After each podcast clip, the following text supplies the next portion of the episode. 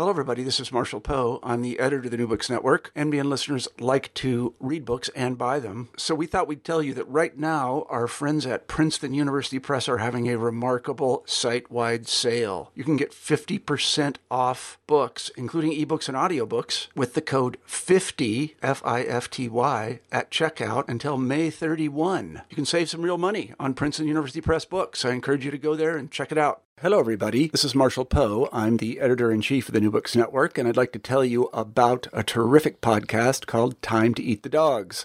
It's hosted by Michael Robinson, a historian, and it's about exploration. Now, if you're clever, and I know you are because you listen to the New Books Network, you can probably figure out why a podcast about exploration would be called Time to Eat the Dogs. Well, Michael has interviewed many scholars and historians and researchers, and he even interviewed an astronaut about their books about exploration. You can find Time to Eat the Dogs at timetoeatthedogs.com. What else? You can also find it on iTunes.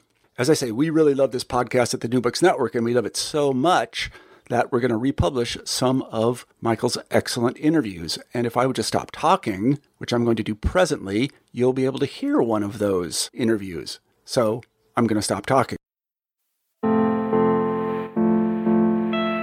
So much of the travel story is about what the traveler sees, where she goes, what's new and strange and marvelous.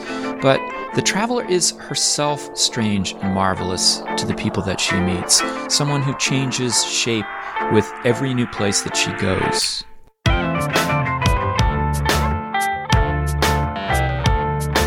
It's time to eat the dogs. I'm Michael Robinson. Today, Joyce Ashuntantang talks about her experiences as a traveler and a poet, from her home in Cameroon to her studies in Great Britain and later in the United States. Ashuntantang is a professor of English at Hillyer College here at the University of Hartford. She is the author of Beautiful Fire, published this year with Spears Media Press. Dr. Joyce Ashuntantang, thank you so much for talking with me today. Thank you. My pleasure.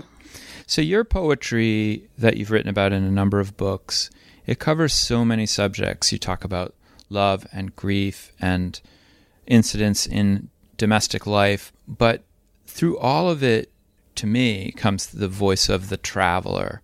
Could you talk a little bit about your first memories of travel when you lived in Cameroon?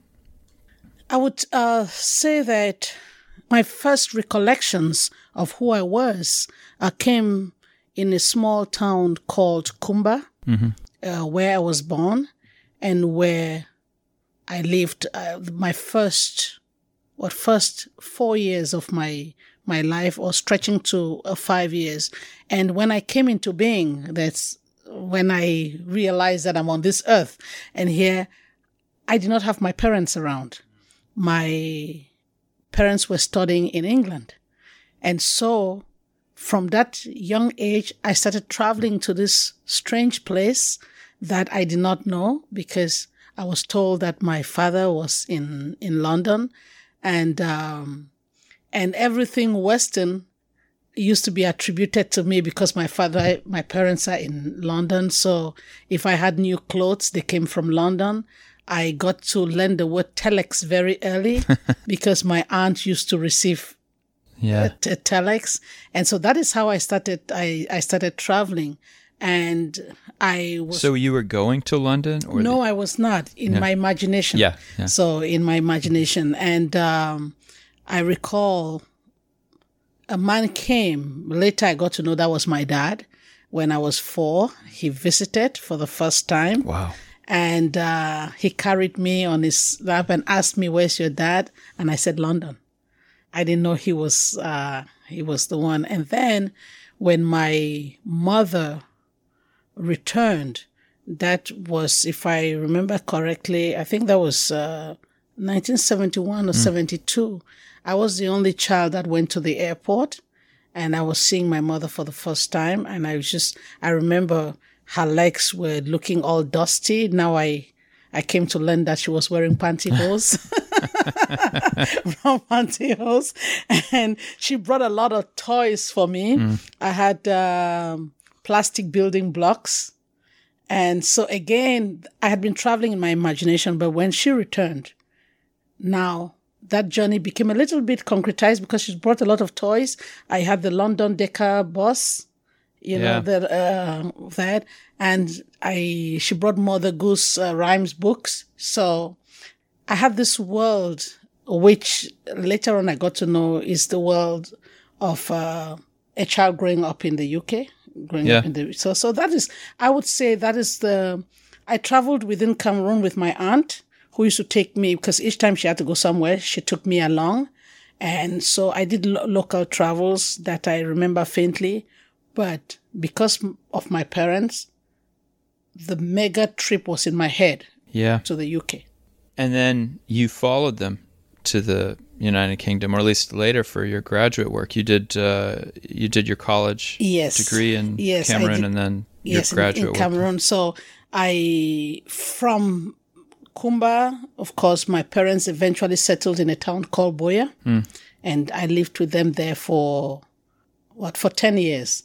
That's why that's one of my poems. I say when I fall in love, I talk about Buea, Hmm. because although I'm not, uh, I'm not an indigene of Buea, but that is my childhood uh, place. And then after Buea, I stayed in Bamenda, which is another region of Cameroon. Uh, it's a northwest region. And as you know, the southwest region and northwest region make up the English speaking sections, and which makes me one of few Cameroon or English speaking Cameroonians who is really used to both regions. And so I I never fall prey to the divide and rule that they want to say the southwest and the northwest are not are not together. And then I took a leap and went to Yaoundé for graduate studies, which is the French speaking section of Cameroon. And um, what is not very clear from what I'm speaking is that with each crossing into each region, yeah. I'm crossing over bridges of stereotypes. And this is just within Cameroon. Yeah. So southwest, going to Bamenda in the northwest, I'm going to the Grassfield region. There are stereotypes about uh, that uh, area, and my going there made me used to the people from there. So there's always this southwest northwest divide. You won't find me in that game because I have grown in both places. I have mutual respect. I am not distrusting of them. Then, of course, crossing to Yaoundé is crossing to the Francophone majority, where for the first time, my identity really took a hit because I had grown up with Cameroon as a nation state. And later on, I looked back and I think it's, um, is it Anderson that says the nation is an, is an imagined state? That's right, yeah. Yes. So what, what I, I thought Cameroon was came under serious attack because I grew up thinking it's one nation. We are united. I grew up during the fervor of uh, nationalism. I'm born in 1966, so I grew up with that fervor of even independence. And then Cameroon became united in United Republic of Cameroon after the federal state in 1972. So I was a child of the unification. I was just about uh, under uh, 10 years old when that happened. So I was very excited. And when I reached Yaoundé and realized that I was a minority, that English was treated as a foreign language, Yeah. that I couldn't speak English in the Public square. the public yeah. square, in the taxi. As soon as I started speaking even French, they can get from my accent that I'm Anglophone, and I become a subject of uh, ridicule. And So you felt that. I in felt that Yaoundé. like in Yaoundé, it was very clear. They made jokes of us, of our French, even if we spoke it well. One of the characteristic uh, uh, humor is uh, Anglo tu m'aimes? Oui, je m'aime. It means Anglo, do you love me? Yes, I love me. To provoke that we did not know how to speak uh, speak French. And then another aspect of history also came into play. English speaking Cameroon used to be ruled by Britain as part of Nigeria, part of the Eastern Yeah. House in Nigeria. And so now we were called Biafrans because the East tried to break away. So in, in Yaoundé, I learned another label. I was uh, a Biafran, le Biafran. And um, my sense of self started suffering, my sense of identity. And fortunately for me, I was in the English department where I was taught by English speakers for the most part. But for English speaking Cameroonians who went to the sciences, the professor taught in the language, in his chosen language. Huh. And majority of the professors were francophones. So you had students in law, geography, science. They came after uh, seven years in secondary and high school. Suddenly, over 80% of their lectures were in French. Yeah. And they could barely understand it to that level. A lot of them failed. If you failed, uh, I think, three times, you were dismissed from the university. It was the only university that we had. So many students dropped out. And um, it was painful to see. Fortunately, in my household, I'm the only one who went to the University of Yaoundé because I was going to the English department. All of my siblings studied out of Cameroon because of that, because they were science students. Wow. Yes, so, so And and then you left as well for to pursue for graduate studies. and I went to the UK. And what was what was it like for you? I mean, that must have also been a kind of a a radical shift. De- def- definitely, but interestingly, like I said, okay, I had traveled through my parents' uh, journey to England in my mind. And when they came, my uh, father studied in Sussex, uh, London, Exeter also. My mom in London. So, and then through her, she did a lot of, uh, she did nutrition, education, and she worked in a hotel, Strand Palace Hotel for a number of years. So we, I had traveled to the UK through their stories, through her utensils and stuff. And there I was now in my own right. It was, it's one thing traveling in your mind.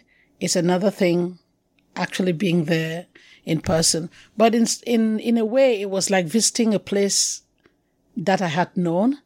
So I saw certain things, the phone booth. I saw, I, I could smile at things that my uh, parents had talked about and I could see them in my own, uh, in my own right. But in terms of identity, when I got to Wales, what I did not know is that from Cameroon, I saw the UK as one entity. Yeah. In fact, I used to have letters written to me that they would say Wales, England. because a lot of my friends and family didn't have the concept Yeah. of it, it was England. They didn't know the UK with Wales and Ireland, you know, so they would put all that my address and then add England underneath. And so I went to Wales and discovered something else. I remember once I was complaining about colonial uh, colonialism and um, talking, and then this Welsh.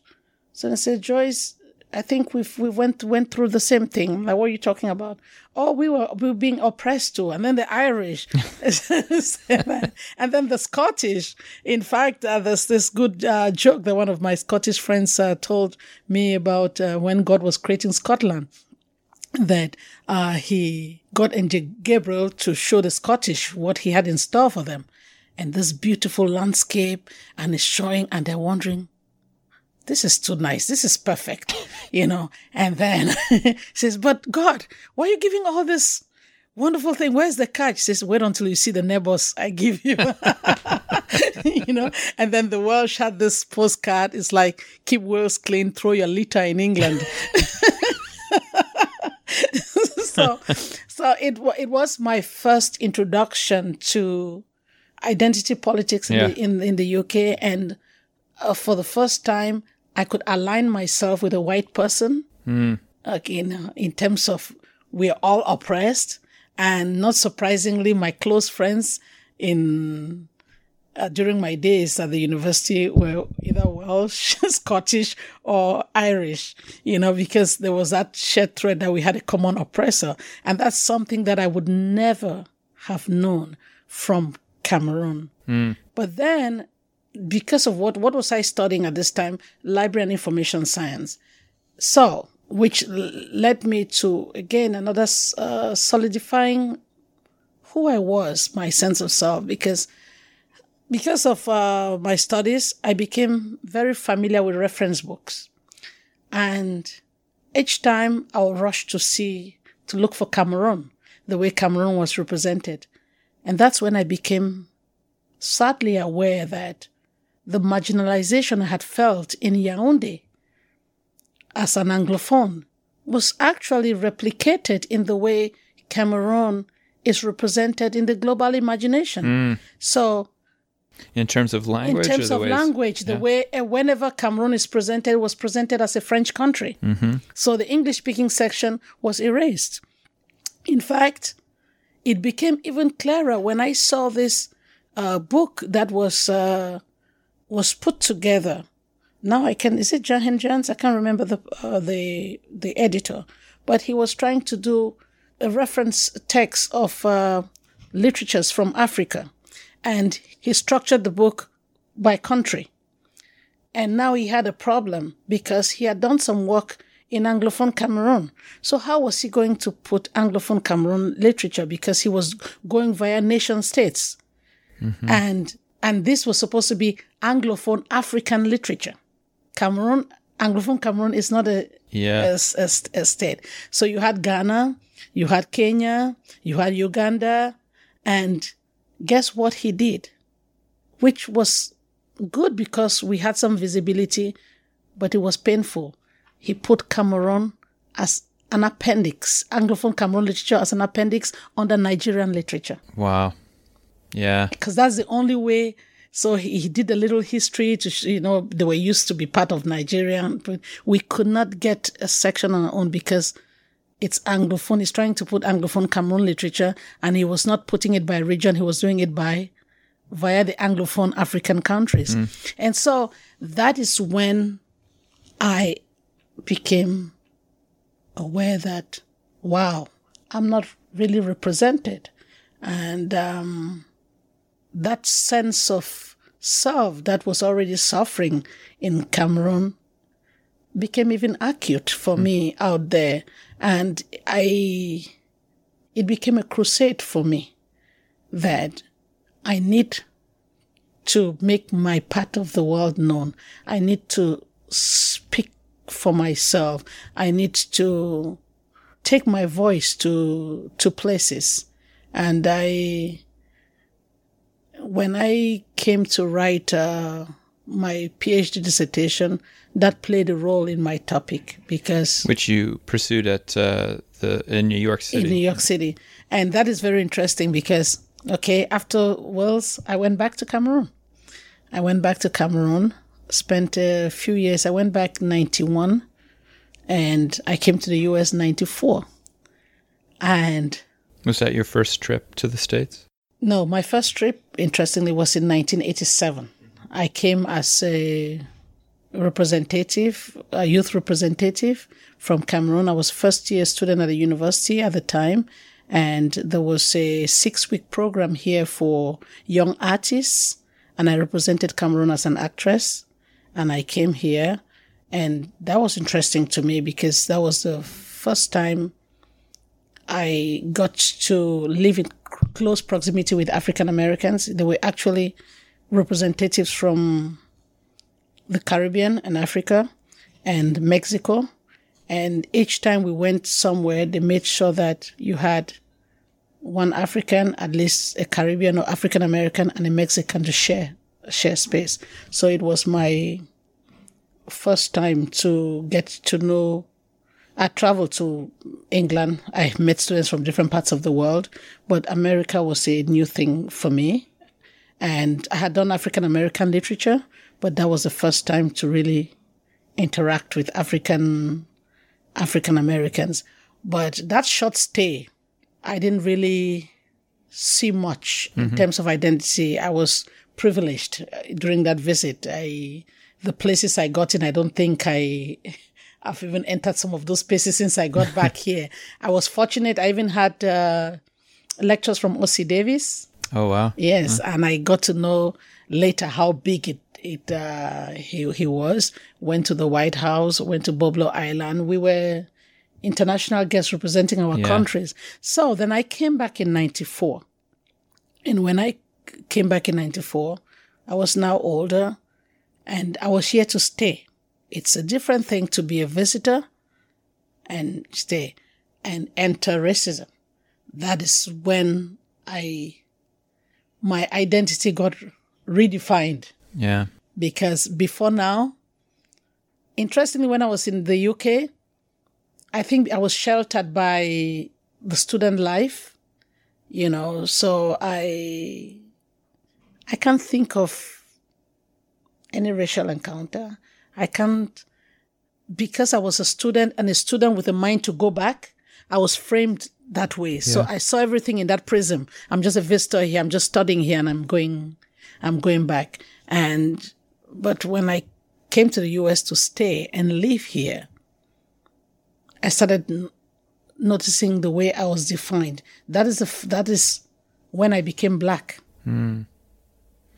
Yeah, I was thinking actually as I read your poems that some of your experience reminds me a little bit of um, the, the Harvard historian uh, Henry Louis Gates has this uh, documentary. I think it came out about six or seven years ago on being black in Latin America, and some of the um, interviews that he does are really, really interesting. About it, it's exactly what you just said. This this moment when a person feels they've become something else, and uh, so could you talk a, a bit about that? Yes. So I, I was surprised. You know, I've already dealt with the level of being a minority as an Anglophone Cameroonian. And then I enter this space and I realized that I'm also another minority here and I'm black. My blackness is not something that had defined me. It had not defined me. And they even had another nice uh, name for it, colored. You know, I was colored. Whatever. I didn't. What? What does? Uh, what does that mean? And um, it was very interesting because when I had to fill the form, I was forced into being an African American. Eh, You know, You I weren't given any other I wasn't given an option. And each time I'm, should I, when they say other, should I say Cameroon American? But Cameroon does not allow dual citizenship. so Cameroon would not recognize that. What is Cameroon American? They, they don't recognize that. And African American, um, that's not, that's not me. I, that appellation came about because it is it encompasses Africa, but I know exactly where I'm from. So you sign that and you realize that, okay, that is who you're supposed to be here. But what does that entail? And then within the black community, there are these spaces. You're continental African, you're Caribbean, you're African American, and each group seems to guard that jealously. Mm. And yet outside, we are all lumped together. And then within this push and pull, there are people who think we should be one. There are other people who look at this group as being, oh, I'm better than you. I'm better than that. And I, in order to not to get my identity further fragmented, I had to quickly come to a place where I could be whole with myself. And this is what I uh, came, came up with.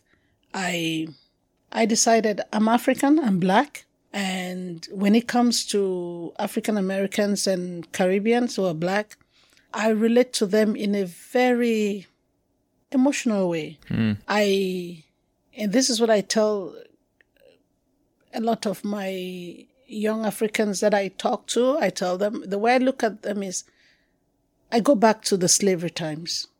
I think of those who came here. I want to imagine that when they got here, after that long trip, not knowing where they are, they must have hoped and prayed and dreamt that their relatives would find them. Yeah. They must have wondered, you know, some died with that, uh, wondering whether the people, not some, all of them must have died wondering, you know, whether their families ever found out what happened to them. And so I decided to look at myself like one of those relatives who has come. And I'm not going to get pulled into any games about who is better than who, who is not. There are Africans who come here and they don't know the history. So they look at some African Americans and say, oh, they're lazy. They're lazy. Why can't they? They have all this. Why can't they better themselves? You don't know this story. history disenfranchised them. And some of that is still affecting them today.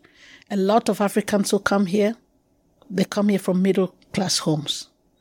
Um, they come here with a sense of purpose. Yes, they've had colonialism. It's not the same thing. And so, so I come to that with understanding. And then you have African Americans who, because of the history, because of the brainwashing, they look at Africans and say, oh, they're not civilized. Oh, they speak with an accent. Oh, they're inferior. I forgive their ignorance. I'm not going to be drawn yeah. into that. And um, um, uh, what Baldwin, when James Baldwin met um, Chinua Achebe for the first time in the 70s, they met at the African Literature Association conference. Baldwin said, We have been separated for 400 years. The plan was that we should never meet.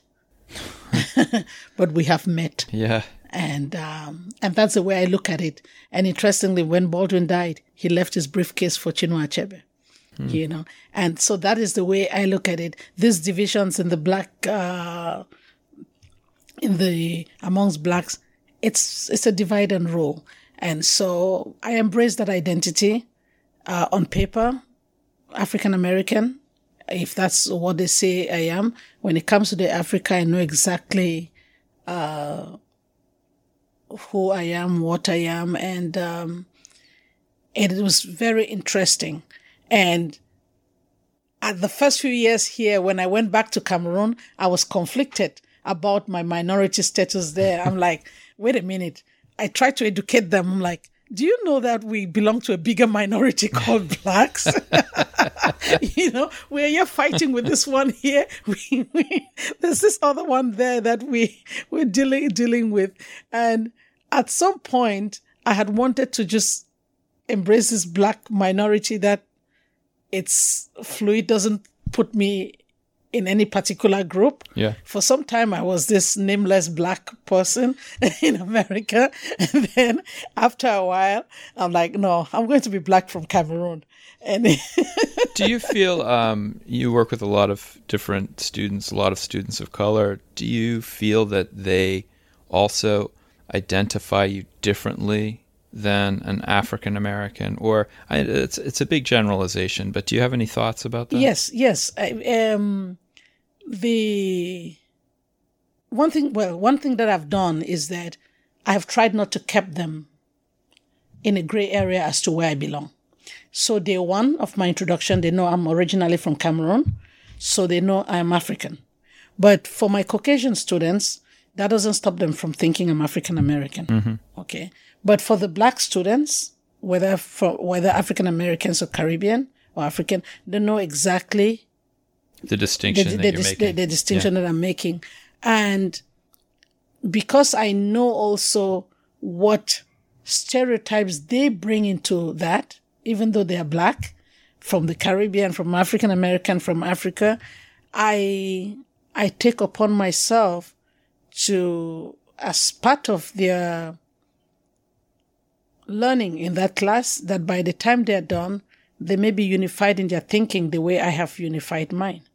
Uh, because it's a big thing, these divisions between the black, and sometimes people don't want us to talk about it. It's almost like, let's keep it in house, let's keep it in house. But it's something that I want my, at the end of the day, they all have the same fears, the same uh, uh, problems, but because I can, I'm, they're all distinct and they come to the table with different fears and aspirations because of that uh, color.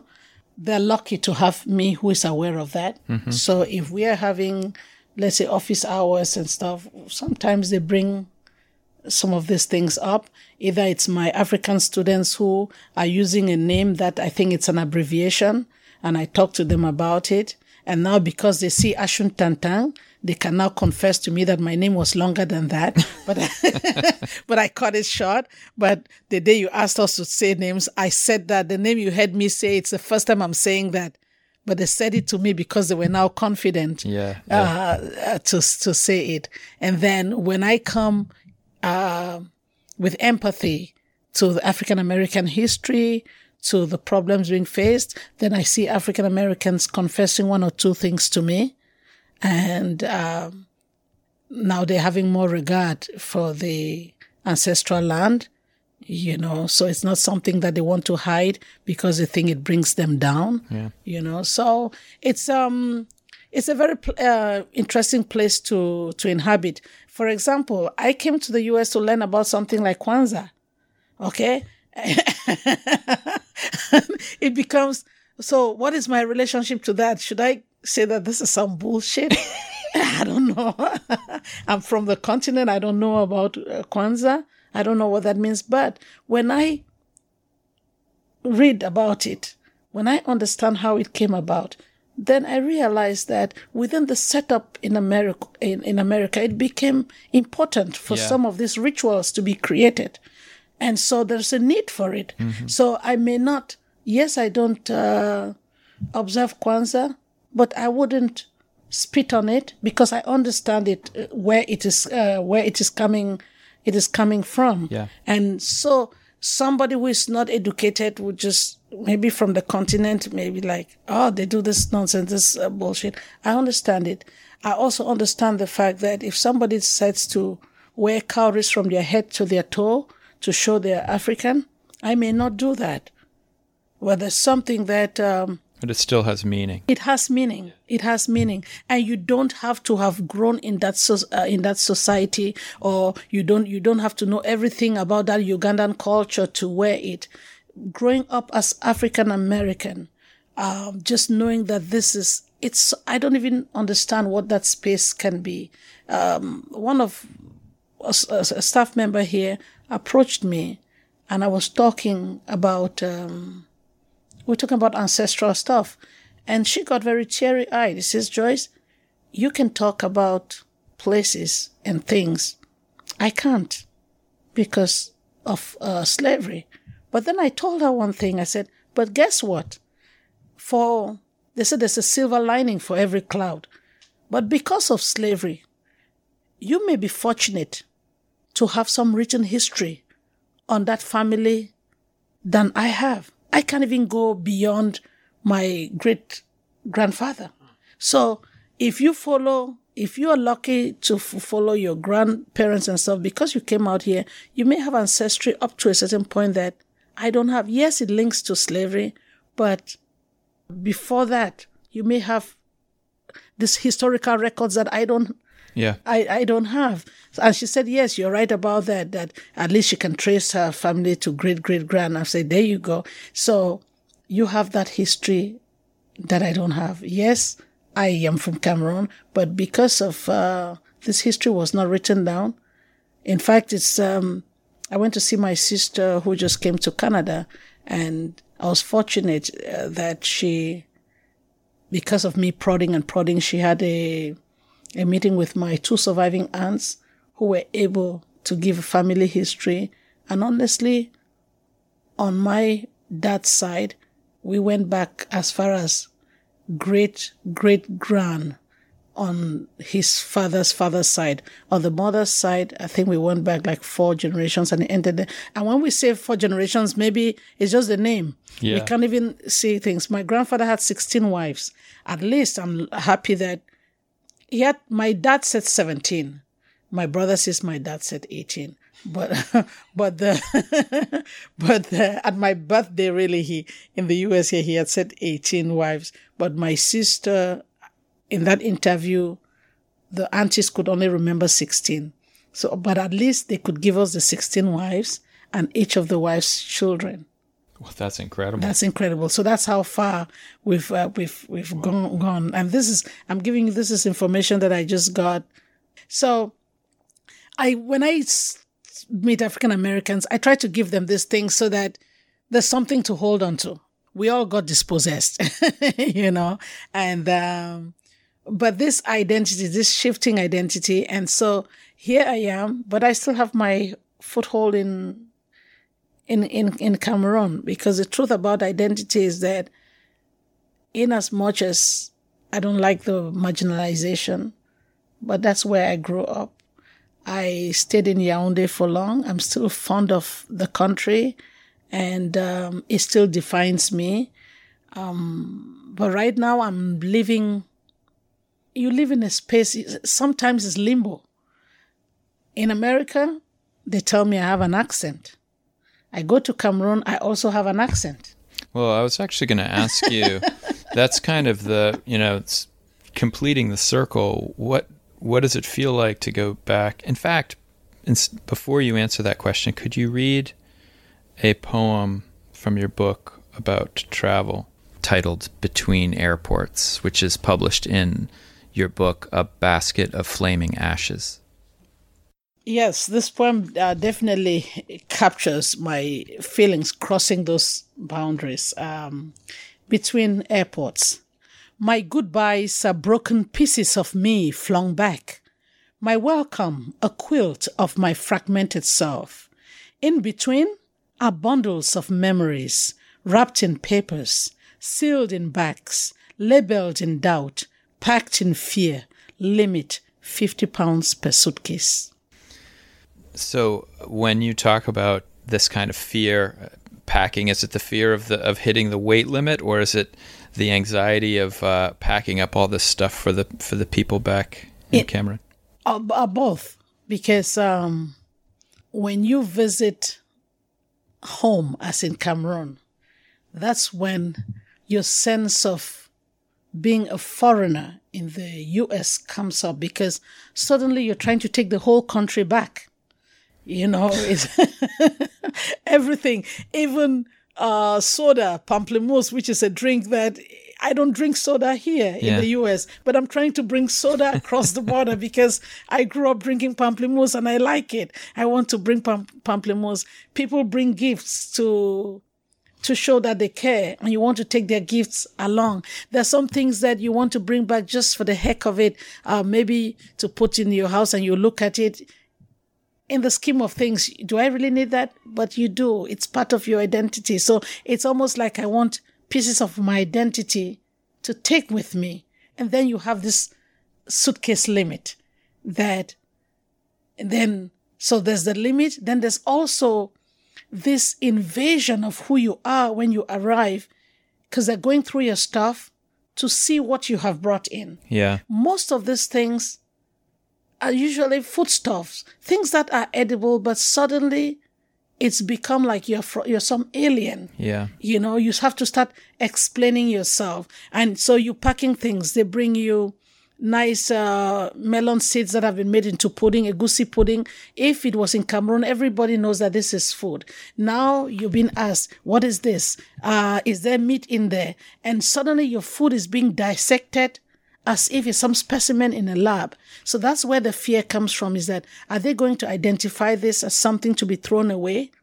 So I, we try to find the English equivalents, the scientific names of these things to say, oh, I'm having colocasia, whatever, whatever. And now suddenly it looks like some plant. I remember when I went to see my sister who is visiting in Canada, she had just come through that airport with the same stuff. Now I'm taking the stuff to the U- USA. yeah. And I am stopped. What do you have there? And I said, uh, bitter leaf. Oh, bitter leaf? Was that? I had to go to Google to find the equivalent. And I think it said ironweed or something like that. And because of that, I was pulled out and I had to wait at the immigration there for hours for them to go and put that through the machines mm. to see. And then, of course, they realize that it is harmless. But in doing that, they see melon seeds that have not been crushed. Oh, we don't allow melon seeds that have not been crushed. I said, but this melon seeds came mm through this airport. And they said, well, they came from which country? I said Cameroon. Oh, we allow them to come in from Cameroon, but now you're taking them from Canada. We don't know because we will not allow it if it's from Nigeria. I know that was just bullshit. Yeah. And they kept me there for two hours. So that anxiety. So when you're packing from Cameroon, you know, this anxiety. And with that anxiety, your already fragmented self is fragmented further. Even more. More. Yeah. And so that's why I said my goodbyes are broken uh, uh, pieces of me flung back. I, I get to the airport and I don't know what food item is going to make it, which is not going to make it. That is the uh, feeling. And then with all that anxiety, you're packing. You're also packing in a way that they can see that and believe that you're a respectable uh, person. You know, the way you, you package it. We try to use uh, Ziploc bags and stuff. I don't want to put it in some flimsy papers that you think, okay. But sometimes all that packaging to show that it's something to be respected yeah. doesn't stop it. And then I arrive here. I said, um, my welcome is a quilt of my fragmented self. I try to put myself together. Back together again. Yes, I'm back here. I need to survive. I need to live. Um, I need to learn to love this place. Yeah. It is home. And uh, so I put myself together.